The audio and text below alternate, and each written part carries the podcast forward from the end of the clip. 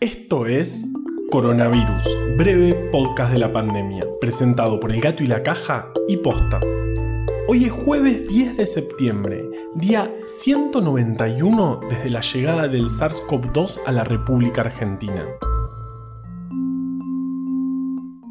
Ayer nos llegaron un montón de mensajes hermosos por los 100 episodios y no queríamos dejar de agradecerles. Igual, espero que se me cure la obsesión con el 100 porque este ya es el episodio 101. Pero si comiéramos una pizza por semana, 100 pizzas son casi dos años de pizzas que se pueden comer viendo series. Mad Men, mi serie preferida de todos los tiempos, tiene 92 episodios. Casi. Si tuviera 100, podría organizar casi dos años enteros de sábado con una pizza y un capítulo de Mad Men. Bueno, hacemos 92 capítulos y 8 películas. Así queda ordenado. ¿Por qué tengo que tener todo ordenado? Bueno, casi todo. Hay dos cosas en las que soy desordenado, para hablar y para organizar las medias en mi cajón. Un ejemplo de lo primero es que lo segundo tenía que decirlo en el episodio de mañana. ¡Qué desorden! Vamos a los números. En Argentina, ayer se confirmaron 12.259 nuevos casos de COVID-19 la cifra más alta registrada que lleva a un total de contagiados en el país de 512.293.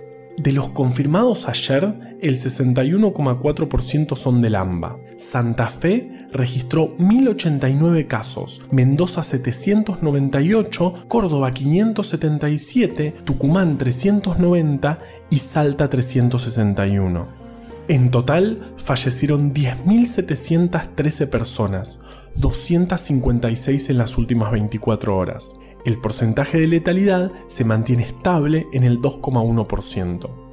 En terapia intensiva con diagnóstico confirmado hay 2.829 personas y sigue creciendo a costa de las localidades que más casos reportan. Se observa tensión en los sistemas de salud de Mendoza, Salta, Jujuy, Río Negro y Santa Fe. En el mundo siguen aumentando los casos. Estamos cerca de 28 millones. Francia, España e Inglaterra están mostrando un aumento sostenido y ayer India, con casi 96.000 registros, batió el récord de casos nuevos en un día. Ayer te contamos que se había pausado la fase 3 de la vacuna desarrollada por la Universidad de Oxford. Se supo que lo que ocurrió fue que una persona que era voluntaria de este ensayo desarrolló síntomas neurológicos compatibles con una patología que se llama mielitis transversa. Lo que está pasando ahora es que un comité independiente está evaluando si esta patología tiene o no relación con la vacuna. Si todo sale bien, pronto sabremos y se reanudará el reclutamiento de más voluntarios. Hasta entonces, solo resta esperar. Y para pasar el rato, nada mejor que jueves de recomendaciones. Hoy es jueves de recomendaciones y acaban una cuenta de Instagram arroba des.ar.mando.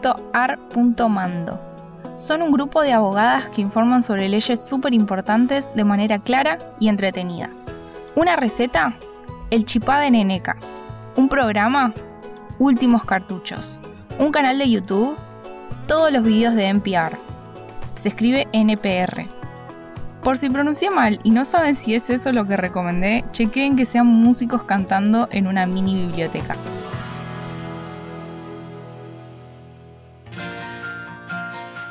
Si empezara este sábado mi rutina de las 100 pizzas y series, la última sería el 6 de agosto de 2022. Seguramente ya estemos en ese momento en alguna nueva normalidad, ¿No les parece raro el término nueva normalidad?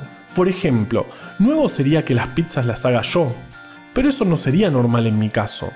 Y si las pido, no sería nuevo. Y si las pido pero de un sabor que nunca pedí antes, es todo un problema. Espero que el gobierno me consulte este tema de las pizzas cuando empiece la nueva normalidad. Coronavirus, breve podcast de la pandemia, es una producción original del Gato y la Caja junto a Posta. Este podcast lo podemos hacer gracias a bancantes. Ayúdanos a bancar estas iniciativas en elgatoylacaja.com barra bancar. Si querés leer historias increíbles, conseguí Breve Atlas Anecdótico de la Ciencia en elgatoylacaja.com barra tienda. Yo soy Juan Manuel Carballeda. Valeria Sanabria recomendó desde el armario. Quédate en tu casa y nos escuchamos mañana. Para una parte del guion de hoy me puse a contar todos los jueves que tiene el año 2020, pero al final Juancho meditó esa parte y no quedó. El 2020 tiene 53 jueves. Nada, quería que lo sepan.